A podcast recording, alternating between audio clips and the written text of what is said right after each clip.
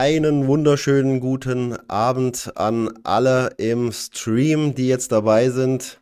Ja, ich freue mich, dass ihr da seid. Ähm, ich bin auch froh, dass ich da bin, weil es hat jetzt tatsächlich, es war etwas brisant. Der Rechner war bis eben noch beim äh, Bekannten von mir, der ist I T-Experte und der hat das Ding ein bisschen aufgemotzt, im Prinzip alles rausgeholt, äh, entkernt sozusagen und jetzt eine neue Festplatte reingemacht, aber alles im Prinzip kopiert und es hieß, es wird alles so funktionieren, wie es vorher funktioniert hat. Und zwar auch so, ne? Hat auch genau so funktioniert, eingestöpselt, hat alles geklappt. Und wenn das nicht so gewesen wäre, hätte ich euch wahrscheinlich noch absagen müssen. Aber das war eben nicht so. Von daher, klasse, dass das funktioniert. Ein Gruß an meinen I T-Experten. Und im Chat geht's auch schon rund. Ähm, der, ähm, der F. Obermeier, also der Fritz, hat da schon was reingeschrieben. Und zwar ähm, die Meinung, ob jemand eine Meinung hat zur ähm, Quirin-Bank und der Tochter Quirion, Robo-Advisor. Können wir gerne noch drüber reden. Dann der Namensänderung ist auch dabei, wunderbar. Der James Bond ist da, Arbitrage sechsundzwanzig ist da, Hartmut ist da, Aro ist da und der Daniel Sen lese ich da. Super, das freut mich. Also die absoluten Experten sind wieder dabei, da kann ja nichts schief gehen. Ähm, genau, das so viel zur Vorrede. Machen wir unser Intro und dann starten wir schon mal gleich in ein Thema, das ich vorbereitet habe.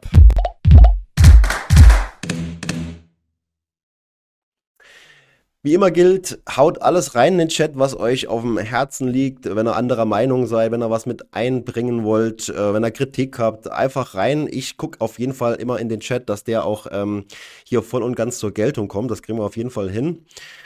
Und ich bereite immer so ein paar Themen vor, die mir irgendwie über den Weg laufen im Laufe der Woche. Und ähm, bereite die halt so ein bisschen vor, dass wir ja irgendwo vielleicht einen Ablaufplan haben.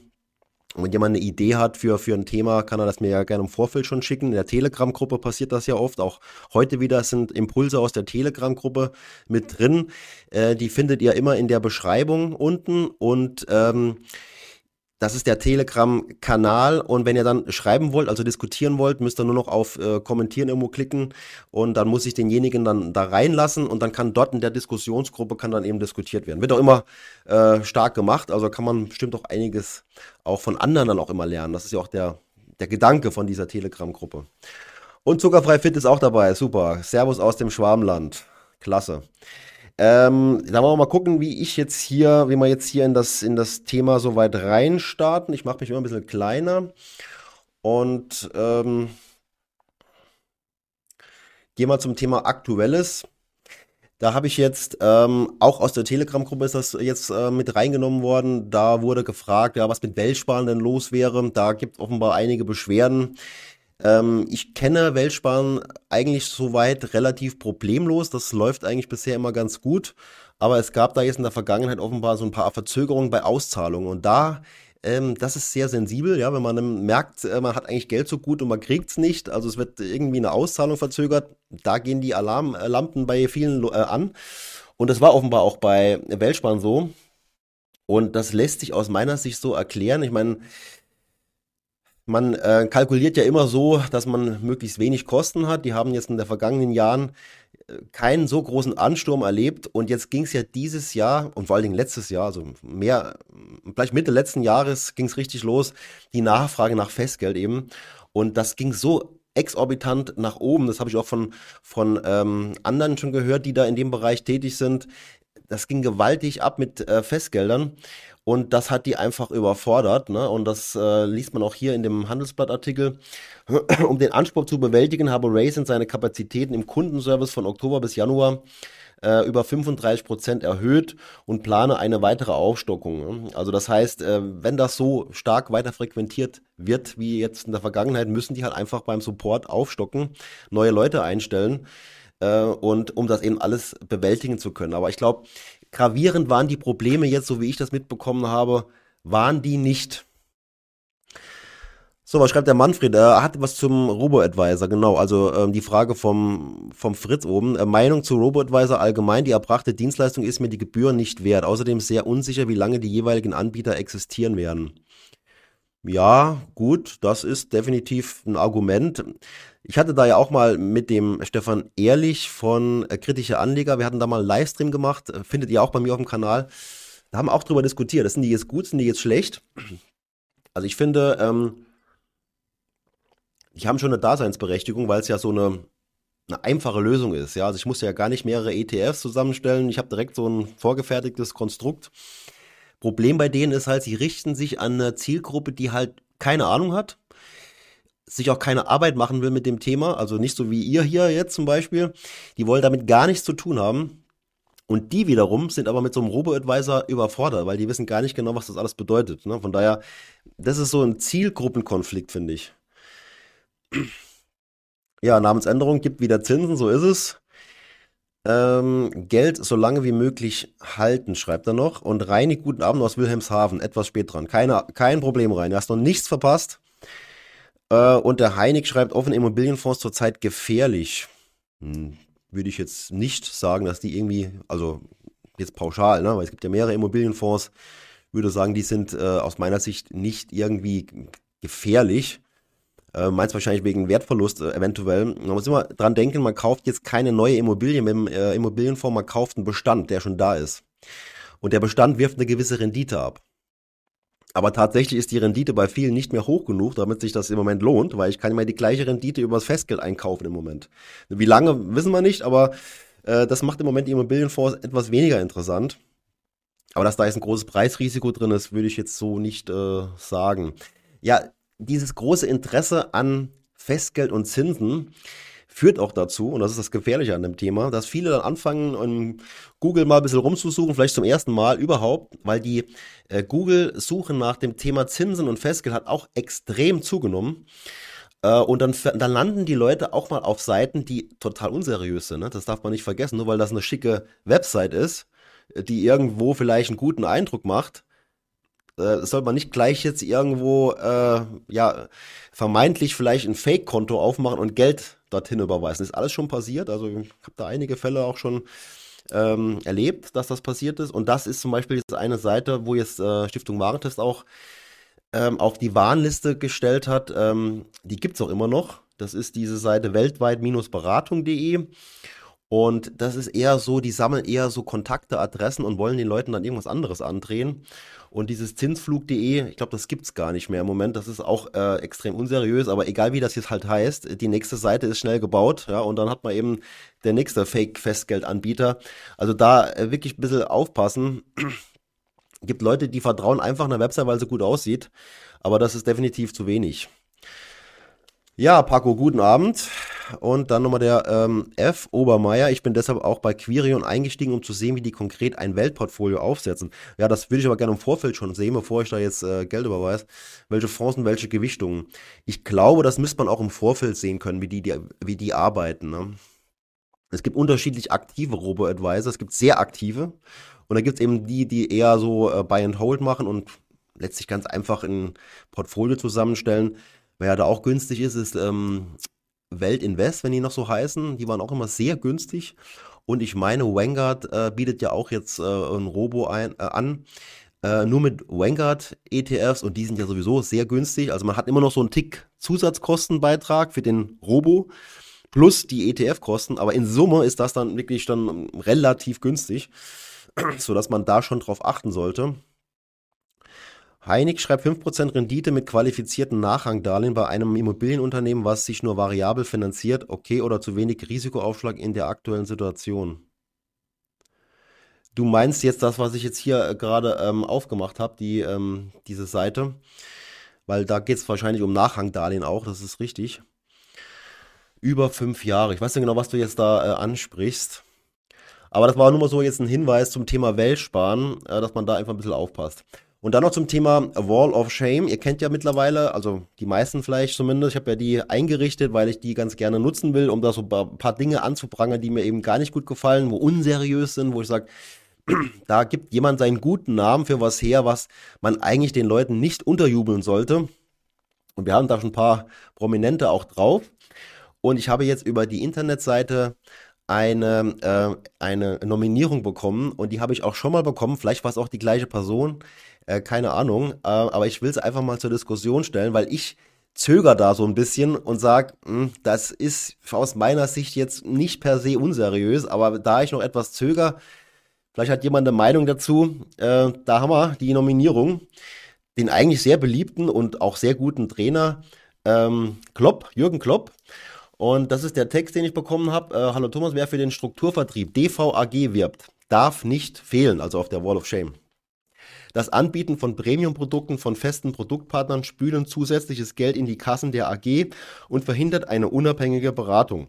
Dazu kommt die schlechte Beratungsqualität von mäßig ausgebildeten Mitarbeitern. Ja, okay. Ähm, Markus hat mir das geschickt. Ähm, das ist soweit alles nachvollziehbar und es ist auch bestimmt richtig, dass es viele Leute auch bei der D V A G geben wird, weil die ja da jetzt nicht unbedingt so wählerisch sind, ne? Also man kann ja, jeder kann ja eigentlich irgendwie Vermittler werden bei der D V A G. Ich wurde auch mal vor ewigen Zeiten angesprochen, ob ich das nicht machen will, und war auch mal bei so einer ähm, Veranstaltung für Neulinge und ich war sofort abgeschreckt und habe sofort gesagt, das ist definitiv nichts für mich hier. Ähm, aber gut, äh, das ist, war jetzt mein Empfinden. Ich habe da zum Glück immer eine gute Spürnase gehabt, dass das nichts für mich sein kann. Aber am Ende ist es ja jetzt nichts, wo man pauschal sagen kann, es ist unseriös. Es ist vielleicht zu teuer. Viele Produkte passen vermutlich auch nicht zu dem Kunden, weil der Vermittler da eben keine Ahnung hatte. Aber es ist zu pauschal zu sagen, dass es per se komplett unseriös ist, weil das, das wäre einfach zu viel aus meiner Sicht, ne? Und der macht halt für die Werbung. Gut, er könnte für andere Werbung machen, die vielleicht äh, da weniger äh, Kritikfläche anbieten. Aber deswegen ist er jetzt noch nicht gleichzusetzen mit jemandem, der für ein Krypto-Multilevel-Marketing-Schneeballsystem oder für Trading oder für Glücksspiel oder was. Das ist eine andere Kategorie, finde ich. Guck mal nochmal in den Chat, was da so läuft. Ähm, der Ricky Masorati schreibt, einen All-World-E T F oder All-Country-World-Index und fertig, kann man machen, ne? Das ist natürlich auch nie falsch. Ähm, ist halt die ganz grobe Lösung, aber ja, letztlich, ob, ob der Robo-Advisor besser ist wie der einzelne E T F, das wird man erstmal noch, noch sehen müssen. ähm, ja, dann der F. Obermeier, man spart aber in jedem Fall Ausgabeaufschlag und die konkreten Kauf- und Verkaufkosten. Jetzt meinst du den Robo-Advisor, ne? Wahrscheinlich. Ich muss, muss manchmal überlegen, wo, wo jetzt das Kommentar genau herkommt. Das wird manchmal auch gar nicht mehr so einfach. Ähm... Kommt mal was über Florian Homm. Das ist super, dass ihr mir da so Hinweise gibt. Äh, Florian Homm habe ich natürlich auch auf dem Schirm, beziehungsweise kriege ich so nebenbei mit. Habe ihn auch mal live erlebt auf dem Vorkongress in Mannheim und war da auch mehr oder weniger schockiert, äh, was, da, was der so loslässt. Von daher äh, durchaus ein spannendes Thema. Ich muss halt erst noch das Geschäftsmodell verstehen, weil darum soll es ja dann eigentlich gehen, ne? Auch aufzuzeigen, was der jetzt macht. Ich habe was anderes dabei, wo ich euch noch zeigen will, was mir untergekommen ist, wo ich mir vielleicht mal vornehme. Ähm, aber ja, ne, da muss man mal gucken, wie man das priorisiert. Der Ricky schreibt nochmal, der Flo, der Klopp wird ja auch die Deutsch, wirbt ja auch für die deutsche Vermögensberatung, wenn ich das richtig auf dem Schirm habe. Ja, das ist ja die deutsche Vermögensberatung hier, ne? Das ist die deutsche Vermögensberatung. D V A G ist die deutsche Vermögensberatung. Und da gibt es natürlich viele Fälle, wo man sagt, das war jetzt wirklich eine ganz schlechte Beratung und äh, zu teure Produkte und hin und her. Aber alles noch im, im Rahmen des normal, also einfach, weil ein Produkt zu teuer ist, kann man noch nicht sagen, das ist unseriös. Namensänderung, D V A G ist schon grenzwertig. In welchem Bereich jetzt oder auf, auf was bezogen, ne? Auf die Kosten, auf die Beratungsqualität, da gehe ich auch mit, ne? Mit der Aussage. Ricky Masorati, ich lege mein Geld lieber in Eigenregie an. Ja, das äh, jeder wie er kann, ne? Und der James, Florian Homm, äh, Homm, er sollte auf jeden Fall auf die Ho- Hall of Shame. Das kann sein, dass das berechtigt wäre, aber dazu fehlen mir jetzt noch die Informationen, ne? Dass, dass da jetzt zu sagen, dass das wirklich jetzt ein Fall ist für die Wall of Shame. Vielleicht ist es für Klopp aber nicht so durchsichtig, dass er es noch gar nicht gemerkt hat, dass er dafür vielleicht den falschen Anbieter Werbung macht. Mag sein, mag sein, aber ich glaube, das ist die Verantwortung, die man schon hat, bevor man jetzt hier viel Geld in, in Empfang nimmt, dass man sich ein wenig mit demjenigen auseinandersetzt, der da mir das Geld gibt. Also das wäre mir schon wichtig, als wenn ich prominenter wäre, würde ich ja schon genau drauf achten und mir das genau prüfen lassen, ob ich dafür die Werbung jetzt machen sollte. Und der Manfred. Klopp gehört auf die Liste. Okay, da haben wir einen Unterstützer.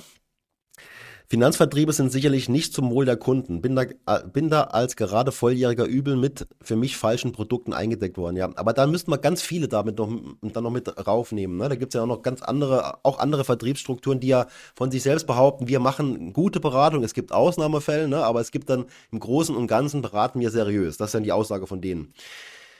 Konkrete Zahlen habe ich ja nicht, zu sagen, ja achtzig Prozent, neunzig Prozent ist aber, passt nicht. Ich kenne viele Fälle, also extreme Fälle von Falschberatung, da ist alles dabei, da sind auch Versicherungen dabei. Kürzlich war, gut, ich sage jetzt keine Namen, aber es gibt viele Versicherungen, wo es genauso auffällig ist, weil am Ende der Schwerpunkt auf dem Verkauf liegt. Ja? Wenn jemand gut verkauft, dann ist er der Held. Und wenn jemand super gut erklärt, aber weniger verkauft, ist er eben nicht der Held in dem System. Das ist das Schlimme. Ich meine, ich komme ja aus dem System. In der Bank war es ja, war es ja auch so. Wenn du super kompetent bist und die Leute super aufklärst und am Ende nichts verkaufst, dann kann dich die Bank nicht gebrauchen. Na, so ist es. Also ich habe damals in der Bank auch noch verkaufen äh, können, so ist nicht, ne? Aber ich bin nicht weg, weil ich da nicht ähm, klar kam, sondern es war eine freiwillige Entscheidung. Ich wollte es einfach nicht mehr, ne? Und da haben wir noch den S V L O. Ähm, danke für den dauerhaft guten, unabhängigen Content. Hier gibt es echt Mehrwert für den normalen Anleger. Bitte alle liken. Oh, super, das ist aber sehr nett. Äh, das ist sehr nett. Vielen, vielen Dank, S V L O. Dich habe ich noch gar nicht hier wahrgenommen bisher mit Kommentaren, aber so ein Kommentar ist natürlich wunderbar. Vielen Dank. Ähm, wann bringst du was über den Prof? Ja, den Prof habe ich schon dabei heute. Den habe ich dabei. Den habe ich dabei. Also, gehen wir mal weiter. Ich denke, viele wissen noch gar nicht, wer der, wer der Profi jetzt halt ist, ne? Aber ich weiß gar nicht mal, wie das Thema überhaupt zustande kam. Ähm, ich weiß es nicht mal. Aber auf jeden Fall, ich habe was dabei zum Profi und ich habe noch ein paar andere Börsen-Newsletter dabei. Von daher machen wir doch mal weiter. Aus dem aktuellen Anlass heraus habe ich jetzt beispielsweise wieder Verträge geprüft jetzt in der letzten Zeit und dann kommt mal sowas unter und dann nehme ich mir das auch mal mit in, die, in den Livestream. Ähm, zum Thema Riester. Ja, haben wir ja, habe ich auch einen Film gemacht, der kam auch ganz gut an. Da freut mich, dass ich da so ein bisschen Orientierung geben konnte. Äh, und hier habe ich einen konkreten Fall, den habe ich jetzt vor ein paar Tagen geprüft.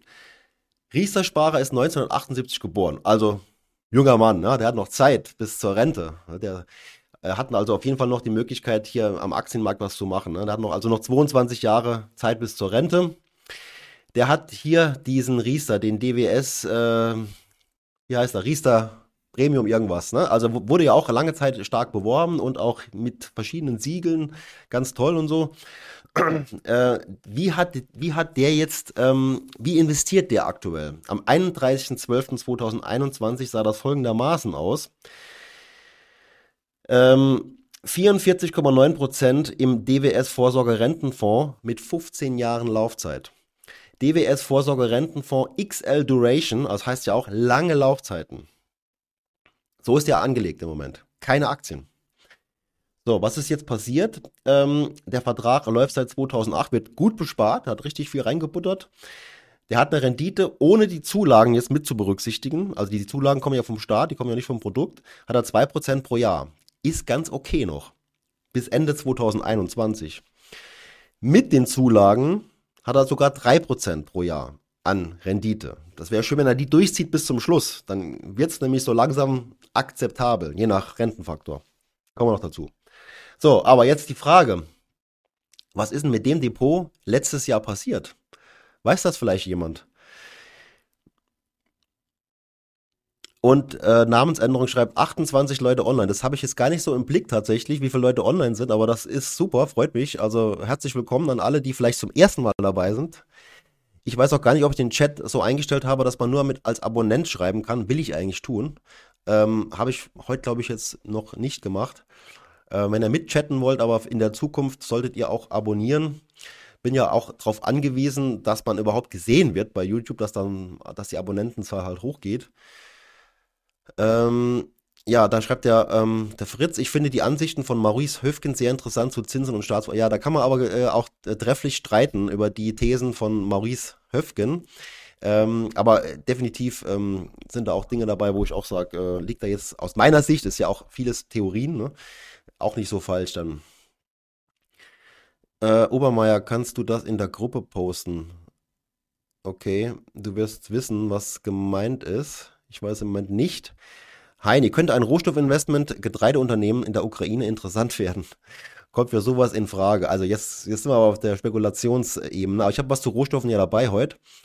Äh, dann nochmal der, der F. Obermeier, mache ich demnächst. Danke für den Hinweis. Okay, Ricky schreibt, was sagst du zu Sascha Huber, falls du ihn überhaupt kennst? Und ich meine nicht den Fitness-YouTuber. Das sind sehr wertvolle Hinweise, die ich dankbar aufnehme. Ich habe auch im Hintergrund eine Liste mit, mit unseriösen, also aus meiner Sicht unseriösen Dingen, die ich mir gerne mal genauer ansehen will. Aber ähm, ich habe auch in jetzt, also ich habe auch Leute, die sich angeboten haben, da mich zu unterstützen, was Recherche angeht, weil, äh, sorry, ich bin kein äh, hauptberuflicher YouTuber, das sieht er ja, das seht ihr ja bei, bei mir, dass das auch nicht möglich sein kann, und ich will auch definitiv da gar nicht erst anfangen damit, sondern will hier komplett unabhängig bleiben. Aber was ich sagen will ist, ich habe ja kein Team, das mir jetzt da hilft dabei, ne? Also das, äh, ich habe auch noch andere Sachen zu tun, bin Honorarberater, habe Kunden und alles. Ähm, von daher kann ich da immer nur das machen, was halt zeitlich geht. Aber da geht, da könnte man noch einiges tun, mein lieber Mann. Ähm, ja, dann kommt nochmal der Heinig mit Maurice Höfgen. Also diesen Sascha Huber schaue ich mir auf jeden Fall mal an. Ich schreibe das auch am besten mal direkt auf. Ähm... dass ich mir den direkt mal später anschaue. Ich denke, ich finde doch dann direkt was. Erstaunlich, dass einige Leute bei YouTube, also für mich, komplett unterm Radar fliegen, obwohl die einige zigtausend Follower haben, äh, ich die noch nie vorher irgendwo wahrgenommen habe. Und deswegen sage ich ja, also es ist schon eine Filterblase hier bei, bei YouTube. Ne? Also ihr, ihr bekommt nur das angezeigt, was YouTube glaubt, was das Richtige für euch ist. Da fällt vieles weg. Ne? Und deswegen kann man ja nur, bin ich sehr froh, dass ihr bei mir seid. Da nochmal ein Dank an Daniel Kort, der mir ja auch viele zugeführt hat durch das Interview bei ihm auf dem Finanzrocker-Podcast. Ich höre mir gerade das äh, Interview mit dem, ähm, na, mit dem Kommer an. Der war ja auch beim, ähm, beim Daniel Kort. Ist auch sehr interessant, bin jetzt so un ungefähr bei der Hälfte. Super spannend. Ähm, ähm, der Heinig schreibt, Maurice Höfgen ist ehemaliger Kandidat für den Parteivorstand der S E D. Also er ist ja bei den Linken, ne? Aber ich würde jetzt eher mal drauf achten, was er vielleicht sagt, und jetzt das weniger direkt irgendwie sagen, der ist jetzt da und daher, deswegen ist das alles Quatsch. Ähm, da ein bisschen offener vielleicht sein, sich auch mal das anhören und nicht voreingenommen irgendwelche Meinungen äh, schon haben. Ne? Aber wenn sie begründet ist, ist alles gut. Felix, ich bin circa zehn Jahre älter und mein D W S-Riester ist zu fünfundsiebzig Prozent in Aktien. Okay, das wundert mich jetzt. Das wundert mich jetzt. Aber gut, äh, dann muss man halt herausfinden, woran das jetzt liegt. Felix Vertrag ebenfalls seit zweitausendacht. Okay. Und Manfred schreibt, danke für alle Riester-Beispiele. Konnte ich super nachvollziehen und brachte viel Erkenntnisse. Das freut mich. Dankeschön, Manfred. So, also was war jetzt letztes Jahr gewesen? Was hat der arme Kerl mit seinem, was hat der arme Kerl mit seinem Depot, das ja gar nicht mal so schlecht lief, erlebt? Ich zeig's euch. Und zwar hat der ja in der Vergangenheit gar nicht so schlechte Rendite gehabt. Ich habe jetzt hier mal zehn Jahre. Und diese zwei ähm, Fonds, also er hat bestimmt vorher auch mal Aktien gehabt, das heißt, Stand jetzt hat er halt keine Aktien mehr.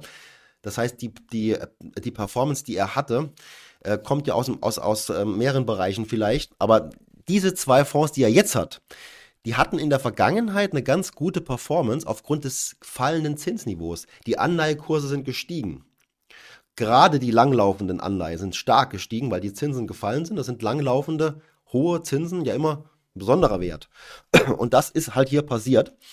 Und aber letztes Jahr, wo wir die Zinsanhebungen hatten, diesen rasanten Zinsanstieg, einen historischen Zinsanstieg, umso mehr ich über das letzte Jahr lese, umso mehr wird mir klar, es war wirklich ein besonderes Jahr. Ähm, seht euch mal an, wie die zwei Fonds, die ja total konservativ sind, konservativ ohne Ende, abgestürzt sind. Die haben sämtliche, sämtlichen Gewinn der letzten zehn Jahre oder sieben Jahre, sieben, acht Jahre, komplett verloren. Deswegen kann ich jedem sagen, der jetzt seine Riester-Standmitteilung bekommt, aus dem Bereich Rentenfonds, ob es D W S ist oder ob es die Uni-Profi-Rente ist, macht euch auf was gefasst. Das war letztes Jahr ein Blutbad. Ja, und das wird also jeder sehen, der seine Standmitteilung sich anschaut und denkt, was ist jetzt los? Ich bin doch aus dem Aktienmarkt raus. Ich habe doch eigentlich das Risiko reduziert. Die haben teilweise ja mehr verloren als am Aktienmarkt. So auch hier, ne? Und das ist halt super ärgerlich. Hier, das habe ich hier eingezeichnet, das ist das Jahr zweitausendeinundzwanzig. Und da hatten wir eben die Situation, Aktienmärkte fallen, Rentenmärkte fallen durch die Zinsanhebungen. Also das gibt es selten, dass das parallel passiert. Dann haben wir die üblichen Kosten in dem Produkt. Ja, also äh, was ich auch immer ärgerlich finde, dass die Zulagen ja auch nochmal zwei Komma drei Prozent Abschluss- und Vertriebskosten verursachen. Die Zulagen, ja, die ja vom Staat kommen. werden auch nochmal sich was weggeholt. Dürfte alles nicht sein. Also ich bin ja auch auf dem, ich bin ja auch an dem Punkt, wo man sagt, Riester muss reformiert werden. Als allererstes neuer Namen her und dann ähm, bessere Produkte, günstigere Kosten, mehr Renditechance. Ja, und hier noch ein Artikel aus dem Fonds Professionell. Übrigens auch ein sehr interessanter Newsletter, hat Fonds Professionell. Ähm, ist wirklich, also für, für diejenigen, die vielleicht das nicht kennen, schaut euch das mal an. Ich glaube, den Newsletter kann jeder abonnieren. Fonds Professionell ist ja so semi, also ist auch eher für die Berater, ne? Also für die Institutionellen. Aber ich finde, den Newsletter, der ist sehr, ähm, der ist für alle eigentlich geeignet. Und da sind immer sehr tolle, spannende, aktuelle Themen drin. Das habe ich auch hier jetzt rausgenommen. Also hier D W S rüstet Berater für Kundengespräche. Das heißt, die D W S hat ja auch seine Berater und auch zum Beispiel auch von der D V A G, ne? Die werden jetzt geschult, wie sie den Leuten klar machen, was da letztes Jahr passiert ist. Ist ja vielen von denen auch nicht klar. Das sind ja jetzt teilweise keine Investmentspezialisten. Damit die den Leuten erklären können, holla, was ist da passiert letztes Jahr. Dann haben wir den Last. Wir sind für diese Info sehr dankbar. Bitte liken. Ja, like gerne. Also ich bin äh, sehr dankbar dafür, wenn ihr mir da etwas helft dabei. Ricky Masorati hätte früher Saschas Börsentag als Kanal und jetzt nur noch Sascha Huber. Kryptos, Aktien und Co. Okay, also ich gucke mir das gerne mal an. Wenn das ausreicht für, für einen Film, bin ich dabei. Okay, da habe ich noch eine Frage bekommen. Ähm, die kam dann jetzt per Mail. Meine Frau und ich haben je einen Riester-Vertrag zweitausendzwölf abgeschlossen, verbunden mit einer Depoteröffnung bei der Union Investment. Es ist die Profi-Rente, also die Uni-Profi-Rente, noch in der alten Version. Die Neuerungen haben wir abgelehnt. Das heißt, das ist die, ähm, der Uni Global kombiniert mit dem Uni-Euro-Rente. Also der Uni-Euro-Rente ist für die, ist die vermeintlich risikolose äh, Variante, ne? Und das andere ist eben die Aktienvariante und der Uni Global ist gar nicht so schlecht.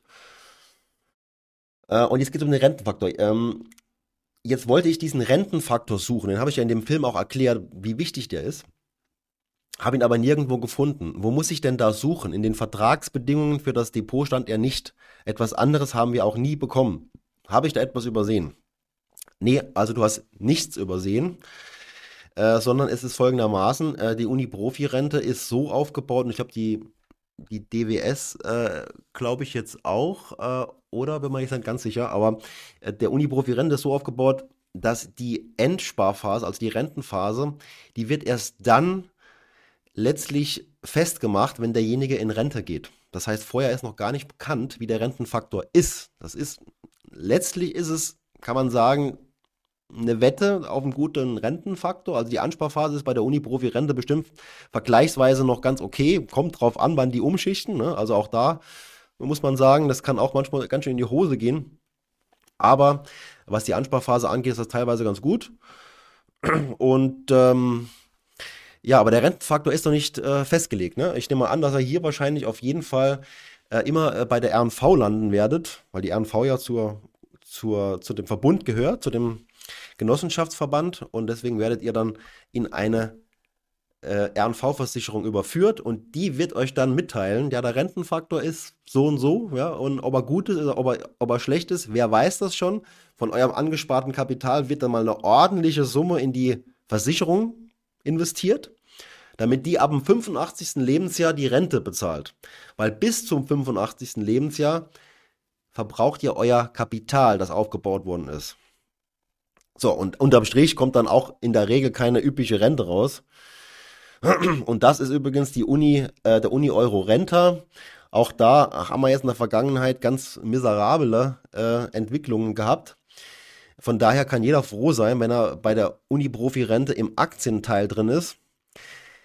Man darf auch freiwillig aus dem Aktienteil raus, also Gewinne sichern, weil wenn ihr zwangsumgeschichtet werdet, so war es in der Vergangenheit immer, dann machen die das am teilweise schlechtesten Zeitpunkt, ne? Weil die erst dann reagieren, wenn das Ganze schon ziemlich gefallen ist. Dann sind alle Gewinne futsch.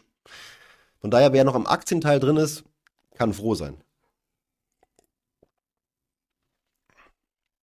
Felix schreibt, die D W S-Strategie ist aber nebulös. Da hast du recht. Meine Frau ist etwas jünger als ich. Wir haben die Verträge gleichzeitig abgeschlossen und sie hat zwei bis drei höhere Rendite als ich durch mehr Aktien. Ja, Genau das ist es, ne? Also die, diese Umschichterei, diese ich investiere jetzt da oder da rein, man gibt es halt komplett aus der Hand und es ist teilweise nicht nachvollziehbar. Und das äh, stört mich grundsätzlich an dem Ganzen. Die Anbieter erklären es mit der Garantie, die halt da ist, ne? Also es muss ja immer garantiert werden, dass da am Ende der Laufzeit zumindest die Einzahlungen und die Zulagen da sind. Deswegen ja auch meine Kalkulation in dem Riester-Film. Das muss immer da sein. Aber wenn der Vertrag keine Rendite bringt, reicht das halt nicht aus. So, äh, gut, da habe ich noch so einen kleinen Sidekick, ne, weil die Uni-Profi-Rente, eben auch Uni Global, haben es damals mit Wirecard ein bisschen übertrieben. Das ist das äh, Folge von aktivem Fondsmanagement. Wenn der Fondsmanager Wirecard-Fan war, ist das für die Anleger keine so gute äh, Sache gewesen. Ne? Äh, aber der Uni Global hat das ganz gut weggesteckt. Aber er hatte schon eine relativ hohe Investition in Wirecard. Ach genau, da habe ich jetzt noch was gefunden äh, in meinen Unterlagen, und zwar äh, war die Uni-Profi-Rente äh, zum Thema Rentenfaktor, das ist von zwanzig neunzehn. Damals wurde der Rentenfaktor festgelegt von denen mit sechsundzwanzig, dreiundzwanzig, ne? Und ich denke, oder ich vermute, ihr könnt das ausrechnen, wenn nicht, mache ich es mal. zehntausend durch sechsundzwanzig, dreiundzwanzig, das sind dreihunderteinundachtzig Monate. Warum ist das Bild jetzt weg? Was ist denn jetzt los? Ah, nee, ich habe da was falsch gemacht. Sorry. Live ist live. So, da ist, der, da ist der, der Rechner. Ich mache es nochmal. Ne? Also, äh, zehntausend Euro. Also, der Rentenfaktor bezieht sich immer auf zehntausend Euro. Teile ich durch die sechsundzwanzig, dreiundzwanzig, also diesen Rentenfaktor, dann habe ich letztlich die Monate, die ich diese Rente beziehen muss, damit ich die zehntausend Euro raus habe. Jetzt teile ich das nochmal durch zwölf, dann habe ich die Jahre. einunddreißig Jahre, so. Das ist verrückt, ne? Das ist total verrückt. Weil wenn der jetzt siebenundsechzig ist, ich, ich glaube, der war siebenundsechzig, oder wenn er fünfundsechzig war, ist egal. Noch einunddreißig Jahre muss ich die Rente beziehen, damit ich mein Geld raus habe. Da bin ich, in den meisten Fällen ist man tot. Also, da muss man so realistisch sein. Von daher, das ist also definitiv, das ist ein schlechter Rentenfaktor. Die müssen unbedingt besser werden. Der Felix schreibt, was ich mich frage, wie konnte die Stiftung Warentest, Finanztest jemals einen Riester-Rente ohne feststehenden Rentenfaktor empfehlen? Ja, das ist eine absolut berechtigte Frage. Ich glaube, man hat das vielleicht etwas unterschätzt. Ähm, oder auch zu wohlwollend gesehen oder auch das Risiko etwas unterschätzt. Also es ist auf jeden Fall eine berechtigte Frage. Es war von Anfang an klar, dass dieser Rentenfaktor natürlich eine wichtige Rolle spielen wird. Äh, ich schreibe noch, der Fritz, zu Wirecard habe ich noch eine Frage. Wie kann es sein, dass eine bis zwanzig vierundzwanzig laufende Anleihe der Wirecard, die eigentlich doch wertlos ist, immer noch mit fünfzehn Prozent gehandelt wird? Schreibt mal die W K N in, in den Chat, keine Ahnung.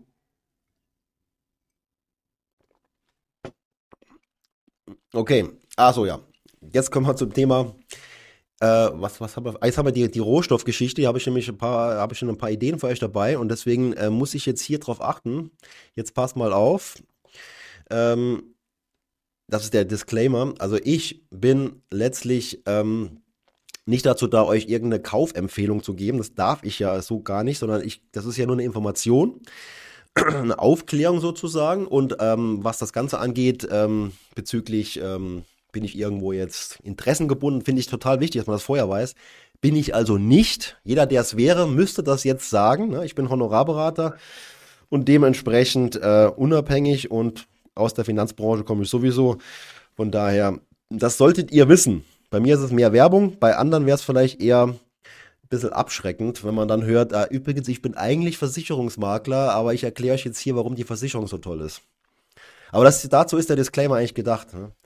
So, also investieren in Energie, Gold, Industriemetalle oder sogar Agrar, das ist im Prinzip ein Diskussionsthema. Äh, soll ich in Agrar überhaupt investieren? Ist das ethisch korrekt? Äh, treibe ich die Preise damit hoch? Ähm, bin eigentlich der Meinung, nein, ne? Weil ich ja keine Rohstoffe im Präsenz handle, sondern ich äh, nur die Die Futures, ja, und Landwirte, also kommt auf die Größenordnung an, sichern sich ja selbst über Futures Preise ab.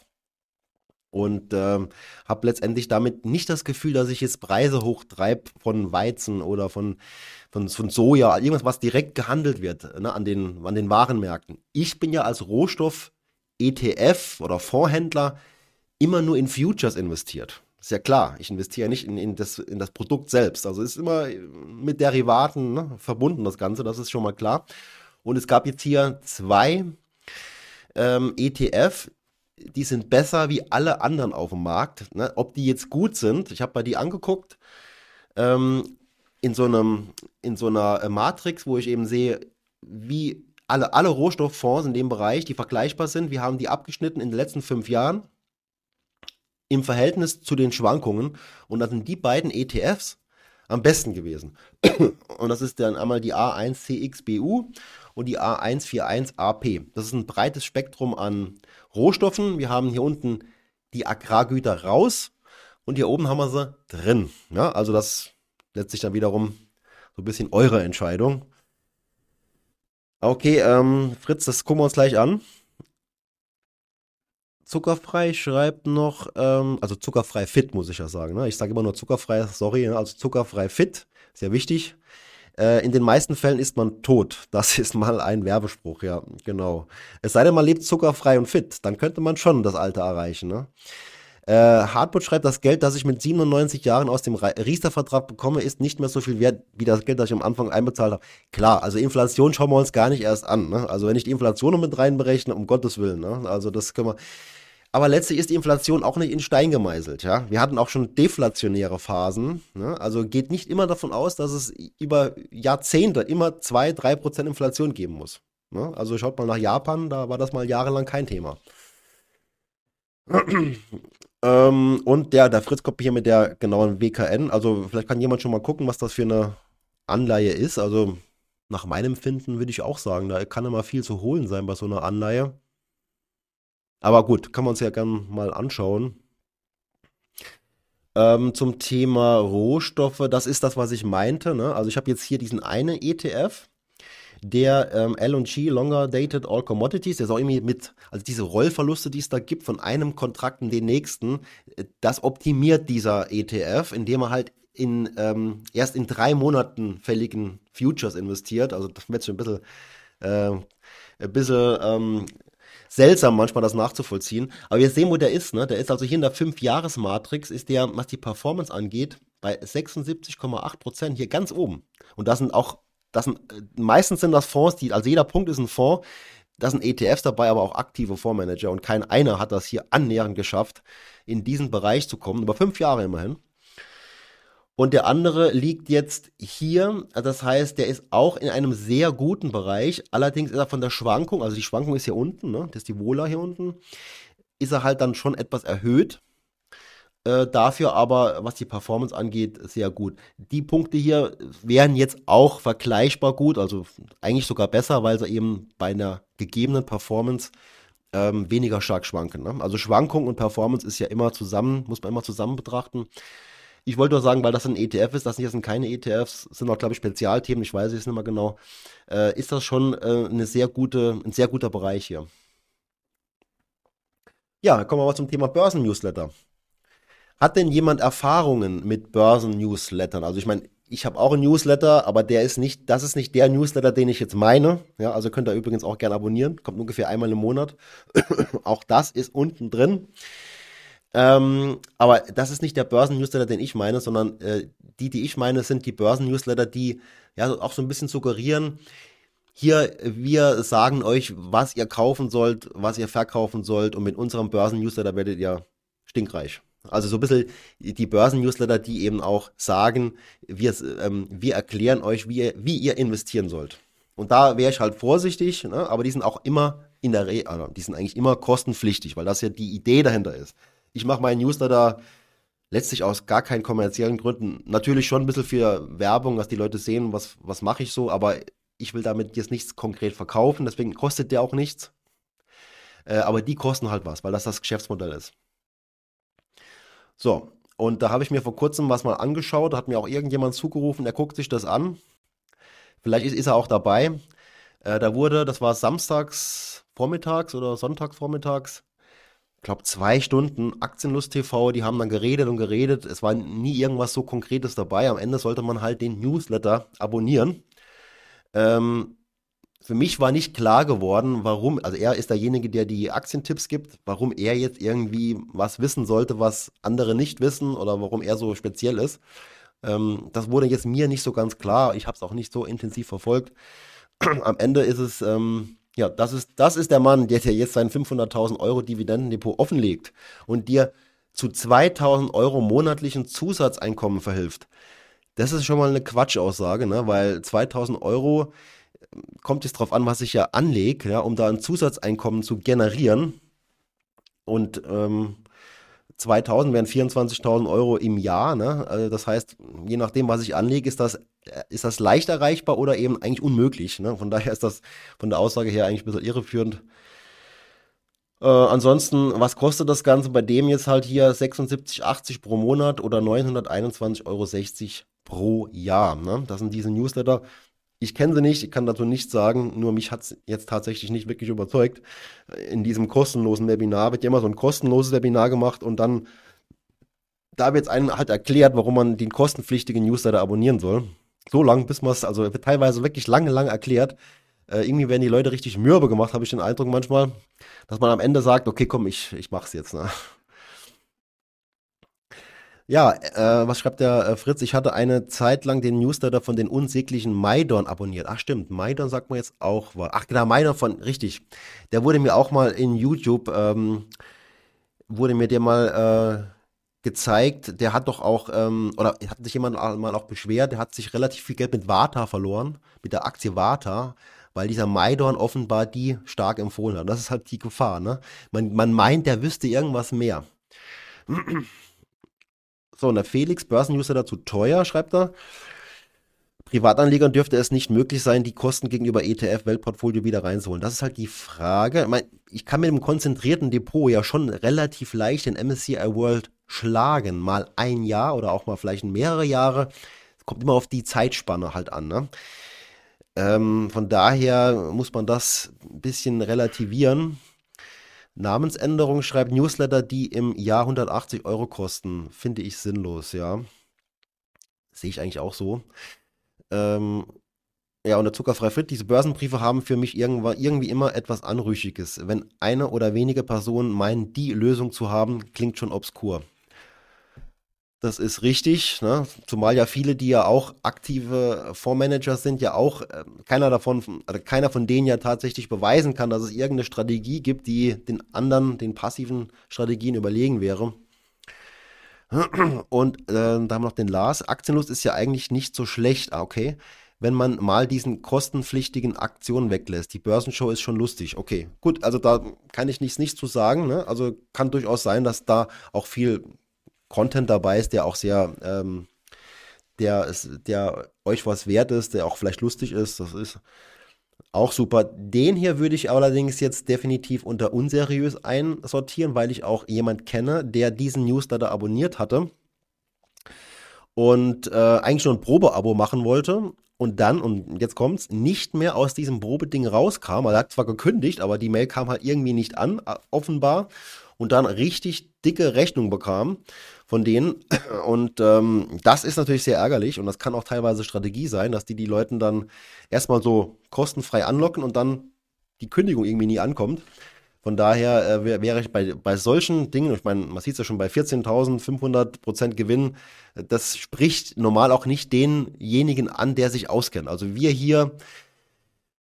Wir kennen uns ja wahrscheinlich gut genug aus, um zu wissen, damit Werbung zu machen, ist eher äh, unseriös.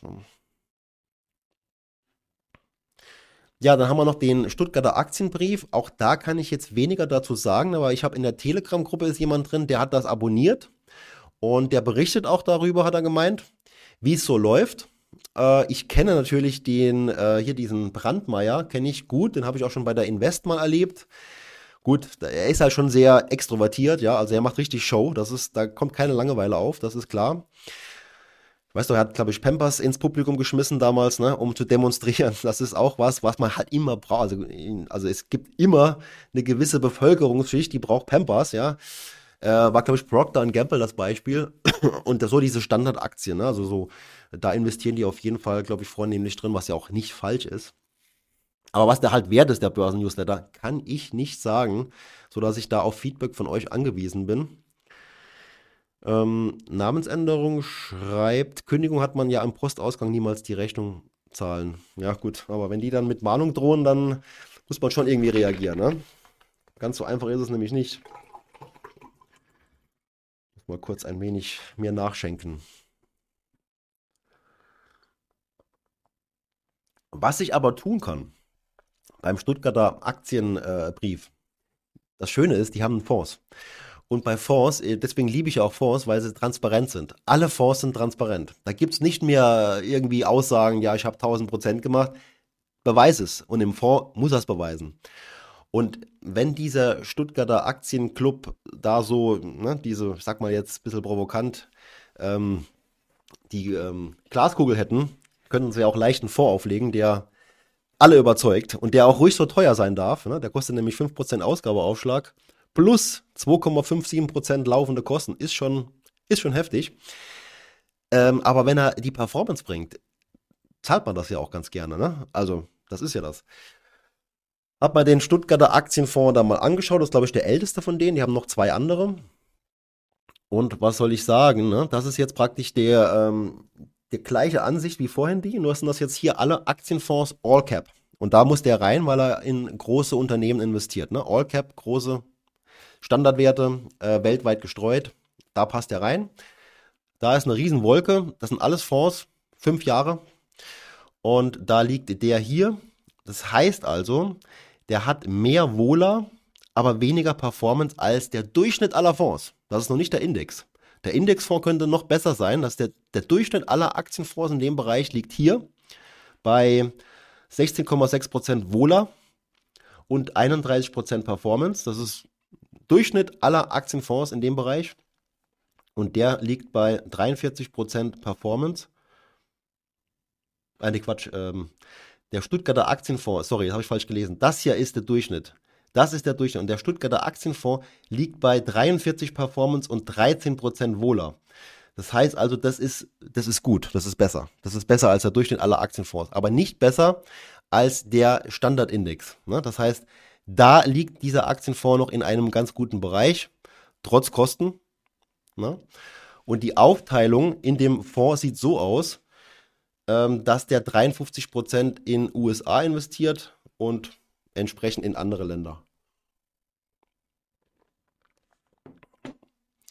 Äh, Felix, okay, aber mal ein Jahr den M S C I World schlagen ist ja nicht sinnvoll für Vermögensaufbau. Welchem aktiven Anleger oder Börsenbriefanbieter gelingt das dauerhaft?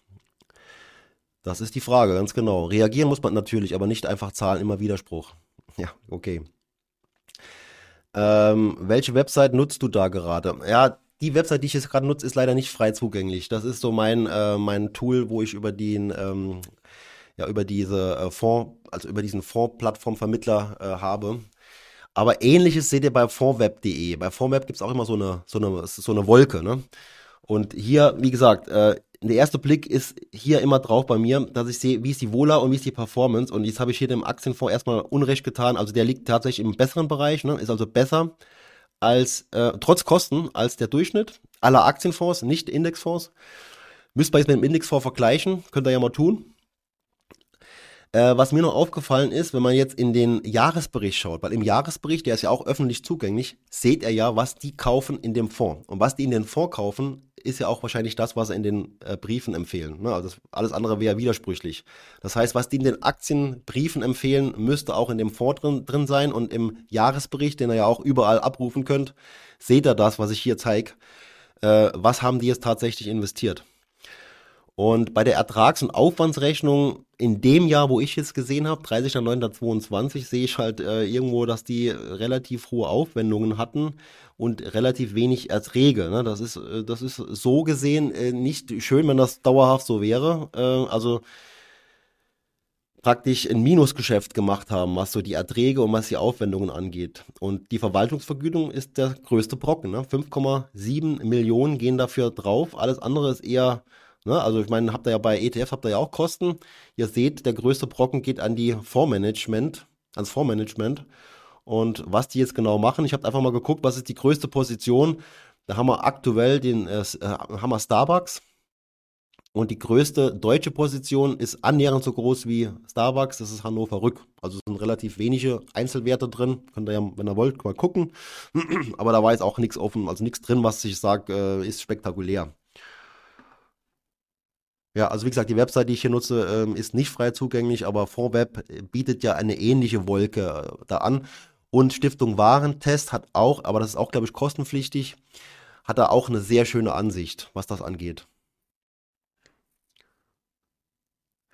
Ricky schreit, am Ende geht es doch bei, den, bei diesen Leuten nur darum, dir etwas zu verkaufen. Von diesen ganzen Börsenbriefen und Co. würde ich grundsätzlich die Finger lassen. Ja, aber jetzt kommen wir zum Profe, ne? Und der Profe wurde mir auch von jemandem empfohlen, der mir schon lange Zeit ab und zu mal immer eine, eine Mail schreibt. Ich weiß nicht, ob er dabei ist, keine Ahnung, aber er hat mir schon lange Zeit mal gesagt, ja, guck dir mal den Profe an, den äh, abonnieren hier im Büro alle und alle sind eigentlich ganz zufrieden. Und er liegt mir auch vor, der Börsen-Newsletter. Ich muss mir den jetzt gleich mal hier zurechtlegen.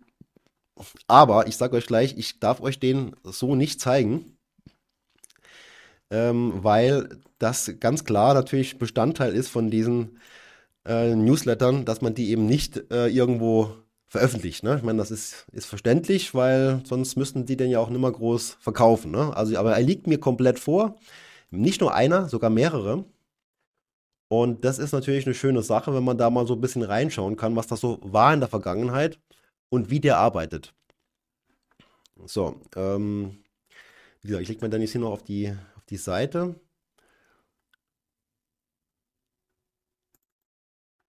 Profe. So, ich weiß nicht, ob, den, ob der bekannt ist, der Name, ob das viele schon gehört haben. Also ich habe den jetzt vorher noch nicht so wirklich auf dem Schirm gehabt. So, und da ist er, ne? Also Profe Invest äh, und was soll man sagen, also als Er ist, ist so, es setzt auf Trends, ja, also Trendfolge, das ist so irgendwie die, die Strategie bei dem Ganzen.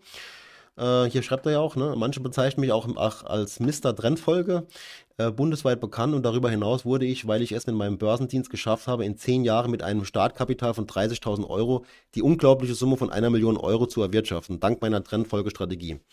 So, aber jetzt kommt ähm, der ungläubige Thomas zum Tragen, der halt sagt, behaupten kann ich viel, ja. Das ist alles erstmal nur eine Behauptung. Und dann äh, muss ich sagen, ja, ich, ich kenne dich nicht gut genug, um zu sagen, das stimmt auf jeden Fall. Das kann ich also definitiv nicht wissen. Es gibt ja diesen, an, ähm, in der Finanzwelt gibt es die regulierten Märkte, wo alles nochmal kontrolliert wird, wo es eine Kontrollinstanz gibt. Und dann gibt es die grauen Kapitalmärkte. Und die grauen Kapitalmärkte sind in aller Regel wenig kontrolliert. Da kann man letztlich vieles behaupten. Nicht alles, aber vieles. Okay. Ähm, der Fritz schreibt, wie heißt der Aktienbrief? Also das ist Profe irgendwie. Profe-Strategie, aber wir sehen es jetzt hier. Profe, Michael Profe heißt er, ne? So, Top fünf Unternehmen, in die Sie zwanzig dreiundzwanzig investieren sollten. Hat er da so als, äh, um Kontakte zu sammeln, die kann man, also da kann man sich so eine P D F äh, zuschicken lassen, wenn man sich bei ihm anmeldet, da kriegt man die Top fünf Unternehmen, in die Sie investieren sollten. Kann euch gleich sagen, da sind keine spektakulären dabei. Zum Beispiel ist da jetzt dabei ähm, Apple, wer hätte das gedacht, ne? Und ähm, Caterpillar ist dabei, aber nichts nichts außergewöhnlich, also letztlich nur um Adressen zu sammeln. Also könnt ihr machen, wenn ihr wollt, aber dann hat er halt eu- eure Adresse und dann bekommt ihr halt auch Werbung. Ich habe es halt mal gemacht, ne, für euch. So, aber jetzt wird es spannend. Ne? Ich habe jetzt in zwei Newsletter mal geschaut. Einen von zwanzig zwanzig, ich habe sogar noch in einen von zwanzig einundzwanzig geschaut und habe mir angeschaut, was er da für eine Strategie den Leuten im Newsletter empfohlen hat. So. So sieht das aus. Das ist jetzt dieser ähm, Newsletter für Anfänger, also der ist einfach gestaltet. Und da wird also für Neueinsteiger Folgendes eben vorgeschlagen. Wie gesagt, ich kann es euch nicht, nicht offenlegen, es tut mir wirklich leid, aber ich habe keine, keine Lust, äh, verklagt zu werden. Also da werden für dreihundert äh, Euro jeweils, also Kleinstbeträge, man kann natürlich immer das in Relation auch auf größere Beträge anwenden, aber es wirklich mit ganz kleinen Beträgen werden da verschiedene Aktien empfohlen und äh, auch zwei oder drei Optionsscheine. Also da werden praktisch diese Einzelwerte, werden dann noch ein bisschen mit Optionsscheinen unterfüttert Und ganz im Sinne der Trendfolge heißt dann eben, ja, das sind halt äh, alles Werte, die da stehen, die in einem gewissen Trend sind. Und deswegen soll man die halt auch kaufen, ne? Ist ja klar. So, aber was habe ich jetzt getan, damit das versteht? Ich weiß ja, welche Werte das sind. Habe mir diese Werte bei Extra E T F, kann man ja auch so in so einem Tool, kann man sich ähm, ein Portfolio zusammenstellen und mit Kaufwert sechzehnter neunter zweitausendzwanzig. Das heißt, ich kann genau sehen, wie haben diese Werte in der Folgezeit performt. Na, also jetzt haben wir die Abrechnung gleich. Und ähm, nochmal kurzer Rückblick, sechzehnter neunter zweitausendzwanzig, ich habe mir immer ein Jahr angeschaut. Der ändert da auch nicht so viel, der ist relativ konstant, der hält dieses Portfolio bei. Und der M S C I World hat im sechzehnter neunter zweitausendzwanzig bis zweitausendeinundzwanzig gelaufen wie geschnitten Brot. Ja, da lief alles doch rund, ne, wie ihr seht, über dreißig Prozent in dem Zeitraum gemacht. Ob da so ein Newsletter mitkommt, könnt ihr jetzt schon mal spekulieren. Wie war es also in dem Zeitraum? So war es. Ja, wir haben also sein Portfolio, das er da vorgeschlagen hat, das er jetzt zwar nicht kennt, aber ihr könnt davon ausgehen, es waren äh, sechs, sieben Standardwerte drin, wo eigentlich jeder kennt, und dann noch so zwei, drei Optionsscheine auf diese Standardwerte. Also die wurden praktisch doppelt gekauft. Und das Portfolio lief dann halt äh, sechzehn Prozent nach oben, während der M S C I World über dreißig Prozent in genau diesem Zeitraum performt hat. Also ich habe hier verglichen mit einem M S C I gegen diese Werte aus dem Newsletter. Das war eben nicht berauschend, ne? Also der Trend hat dann nicht so richtig gezogen aus dem Newsletter. Ist jetzt nur ein Newsletter, ne? Der hat ja zwei, drei und das war jetzt nur ein Zeitraum. Also ich will definitiv nicht pauschal jetzt was behaupten. Ich sage nur, wie kann ich als Außenstehender überprüfen, kann er was? Ich schaue mir das an, was ich habe, und mache Stichproben. Jetzt kann das gerade eine blöde Stichprobe gewesen sein. Auch die zweite könnte jetzt gerade blöd sein. Äh, will ich nicht ausschließen. Er, er stellt ja andere Zahlen in den Raum, wo man sagt, okay, das, wenn er das geschafft hat in dem Zeitraum, ist das gut. Ich glaube, hundertsechzig Prozent irgendwo in den letzten, ich weiß nicht mal genau, wie lang war es, äh, fünf Jahre, zehn Jahre, äh, keine Ahnung, ne? Aber das kann ich nicht überprüfen. Das kann ich überprüfen. Jetzt haben wir die zweite Sache, da haben wir auch wieder ein Portfolio gehabt, ähnlich wie das, ein bisschen andere Werte, ein bisschen andere Optionsscheine, anderer Zeitpunkt. zweiundzwanzigster neunter zweitausendeinundzwanzig, da lief es ja dann schon mal ziemlich deutlich schlechter. Der M S C I World hat in dem Zeitraum vom fünfundzwanzigster neunter bis zum fünfundzwanzigsten also einundzwanzig bis zum fünfundzwanzigster neunter zweiundzwanzig drei Komma vier Prozent verloren. Und was hat unser Newsletter-Portfolio gemacht? Minus neunzehn Prozent.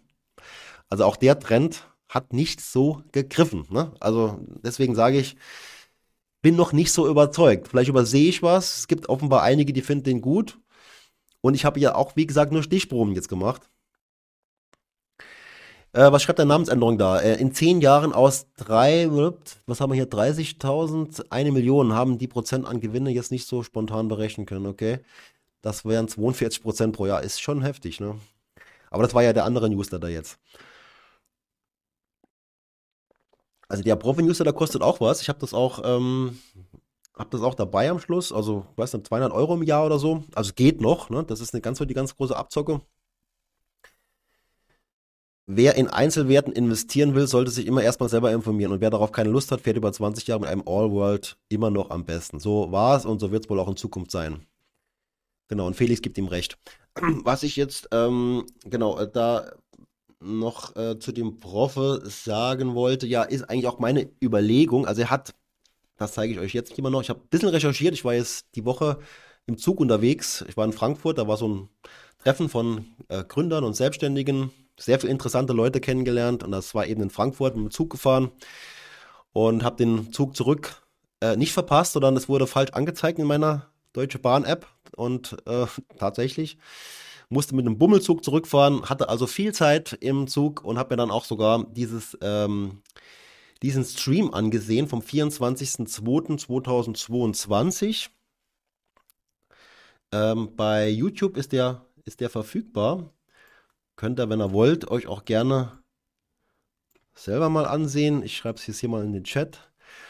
Ähm, ist relativ schlecht gemachter Stream, finde ich. Also man schaut die ganze Zeit auf so eine riesen äh, Werbeanzeige eigentlich von Société Générale.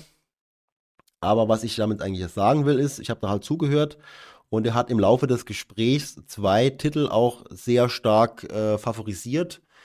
Das war einmal Nemetschek am vierundzwanzigsten zweiten zweitausendzweiundzwanzig. Ich habe mir auch da wieder jetzt so eine Jahresperformance angesehen seit damals. Das war also ein Fehlgriff. Ne? Das, die fand das richtig gut. Also Nemetschek, mega Trendunternehmen, meinte er da. Bei sechzehn, siebenundzwanzig, er könnte alles nachprüfen, was ich sage. Ich habe auch, hab auch nichts davon, den, den schlecht zu machen. Ne? Also, aber sechzehn äh, Minute, siebenundzwanzig Sekunden, da sagt er das. Die Jahresperformance war schlecht. Ich meine, wozu kaufe ich mit dem sein Wissen ein, wenn er ja Trendfolge macht? Ne? Dann will ich nicht wissen, ob die Nemetschek-Aktie in fünf Jahren vielleicht gut performt. Dann will ich, das muss zeitnah laufen. Ne? Also ein Jahr später will ich da im Plus sein. Hat nicht funktioniert. Bei A S M L, die hat er auch, ähm, die fand er auch sehr gut, Trendunternehmen in Zukunft, die hat zumindest acht Prozent plus gemacht. Ne? Also auch das wieder nur punktuell. Äh, ist immer noch nicht so, dass ich jetzt sagen kann, äh, habe das jetzt hundert Prozent überprüft, ne? Sondern einfach nur so ein paar Punkte mir rausgeschnappt. Ich für mich habe da jetzt meine Erkenntnis draus gezogen, bin erstmal soweit klar damit. Ne? Also macht mir da auch nicht mehr Arbeit jetzt damit. Ihr könnt auch selber alles äh, noch selber äh, dann noch nachrecherchieren. Verband Gründer und Selbstständige, ganz genau, das war der, der V G S D, richtig. Da bin ich schon lange Zeit Mitglied und habe da nie irgendwie was gemacht. Und äh, die hatten jetzt in Frankfurt so ein Treffen. Und ich dachte mir, äh, interessante Leute wird man auf jeden Fall dort treffen. Das war auch so, war wirklich toll. Und den Frankfurter Appleboy noch getestet, von daher, die Reise hat sich schon gelohnt. Klar, mit dem Zug war es halt immer, ist immer spannend, das wissen wir ja. Also es ist wirklich so, es ist wirklich nicht verlässlich, mit dem Zug zu fahren, habe ich schon oft genug erlebt. Man glaubt es erstmal nicht, man denkt, die anderen jammern viel zu viel, es ist wirklich ein Problem. Ja, ja, der, der Ricky Maserati schreibt jetzt, kommt drauf an, wann man, wann man eingestiegen ist. Das ist schon richtig, aber er hat ja das an dem Zeitpunkt erwähnt und fand die total gut, ja, und eine Trend, Trendfolge sollte ja dann schon auch sehr zeitnah funktionieren, ne? Also irgendwo ähm, langfristig kann das eine tolle Aktie sein, keine Frage. Und dann noch eine Option schon auf Nemetschek. Ja, das ist halt die Frage, ob er in seinem Newsletter dann auch noch das Ganze noch unterfüttert hat mit dem ähm, Optionsschein. Keine Ahnung. Ah ja, hier ist das, äh, was ich dann noch zu den Preisen sagen kann. Könnt ihr ja öffentlich äh, euch anschauen. Da gibt es also verschiedene Newsletter. Ah ja, das Profis Trend Depot kostet richtig Geld. Das ist dann mit eintausendvierhundertneunundneunzig Euro richtig teuer. Dann gibt es das Aktienweltdepot und das, was ich getestet habe, wo mir eben die Newsletter vorliegen aus der Vergangenheit, das war das Profis Newcomer Depot. Ähm, Aber ich glaube, in Newcomer, also junge Investoren und Einsteiger, direkt mit Optionsschein, weiß ich nicht genau, ob das so eine gute Idee ist, aber in dem Rahmen darf man das alles tun. Ne? Wenn der das als Berater machen würde, ging gar nicht. Und was mir auch noch äh, aufgefallen ist, wenn er wirklich so talentiert wäre, der würde besser einen Fonds auflegen. Ne? Also der Frank Thelen legt keinen Fonds auf, weil das so... Äh, weil das so wenig interessant ist und so wenig lukrativ ist. Einen Fonds aufzulegen ist ist eine Goldgrube, ja, das Geld fließt permanent, äh, wenn man einen gewissen Bestand aufbaut und wenn man die Performance hat, dann kommt das Geld, ja, und wieso macht er das nicht? Der hat in dem Gespräch, wo ich euch jetzt äh, eben verlinkt habe, auch behauptet, er kann in gewisse Werte nicht mehr investieren, weil er zu groß geworden ist und so viel Kapital bewegt, dass er den Wert nicht kaufen kann, und da hat er jetzt nicht von ganz kleinen Werten geredet, und da frage ich mich schon, kann das wirklich sein? Also ich weiß es nicht, aber ich zweifle jetzt. Ich zweifle da. Das ist auch nur Worte. Ich kann es nicht überprüfen. Naja, gut. Äh, Ricky schreibt noch, die Optionsscheine sind der Knackpunkt bei dem Prof. Okay, ähm, nach zum Positiven oder zum Negativen jetzt? Also Knackpunkt kann ja beides sein. Aber ich wollte jetzt definitiv auch nicht so wirken, als ob ich den jetzt hier äh, nur schlecht mache, sondern das, was ich halt geprüft habe. Ich hätte auch, auch euch gezeigt, wenn es gut gelaufen wäre. Hätte dann aber auch gesagt, das ist noch keine Garantie, dass es immer gut läuft. Genauso ist es auch hier. Es ist keine Garantie, dass es jetzt immer so schlecht läuft. Aber es war jetzt an den Punkten, wo ich es gecheckt habe, auf jeden Fall nicht gerade so doll. Ja, oh mein lieber Mann, wir sind heute aber wieder relativ äh, knackig dabei. Schon zwanzig Uhr vierunddreißig. Ähm, was ich euch noch zeigen will zum Thema Tools, also das sind wir auch gleich schon ähm, am Ende, ähm, da war jetzt in der Euro am Sonntag, wurde der Fear and Greed Index thematisiert. Ich weiß nicht, ob der äh, euch bekannt ist. Fear and Greed Index, gucke ich tatsächlich selbst ab und zu mal drauf, ja, Fear and Greed Index. Aber wo steht der im Moment? da, wo er stehen kann und gar keine Aussage hat, nämlich im Niemandsland, der Fear and Greed. Den könnt ihr euch jederzeit äh, anschauen, indem ihr einfach Fear and Greed Index hier eingibt und dann kommt hier bei C N N, da haben wir nämlich den aktuellen Fear and Greed Index, der misst eben so ein bisschen die Stimmung, das ist ein Sentiment-Bewertung. Äh, das heißt, äh, ist die Stimmung besonders positiv, ist er halt hier in extremer Gier, ist eher negativ, ne? Das ist dann eher so ein Kontraindikator. Und wenn er bei extremer Angst ist, dann ist es eher ein Kauf.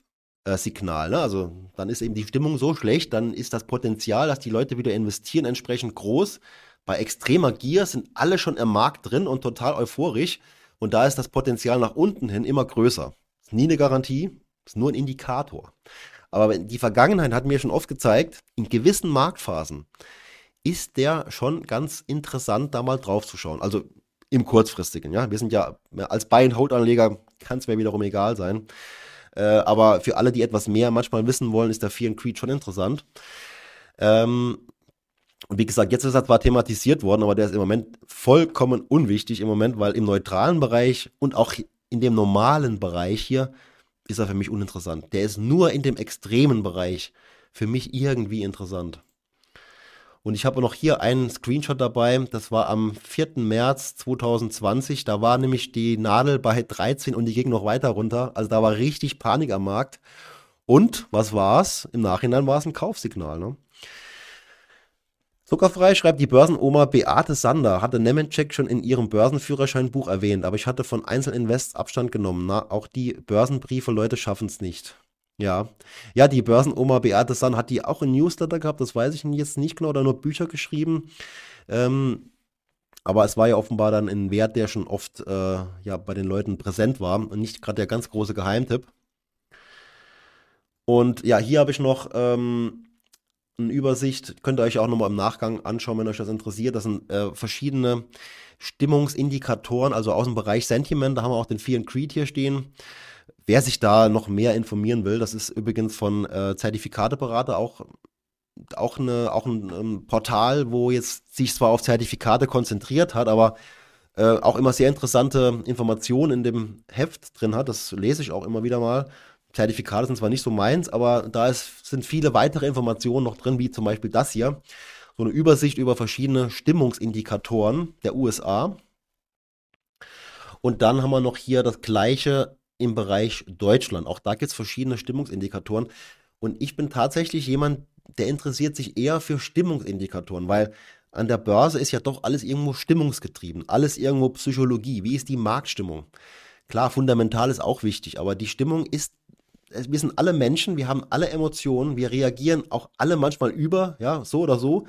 Deswegen ist die Stimmungslage durchaus wichtiger, als man glaubt und deswegen sind für mich Stimmungsindikatoren durchaus ähm, mal einen Blick wert, mehr nicht. Hatte nur Bücher geschrieben. Okay, James, das wusste ich jetzt tatsächlich nicht. Hat aber noch kein Buch von ihr gelesen, aber hat ja offenbar nicht äh, so viel Blödsinn gesagt, denke denk ich mal, weil ihr hat ja einen ganz guten Ruf, die Beate Sander.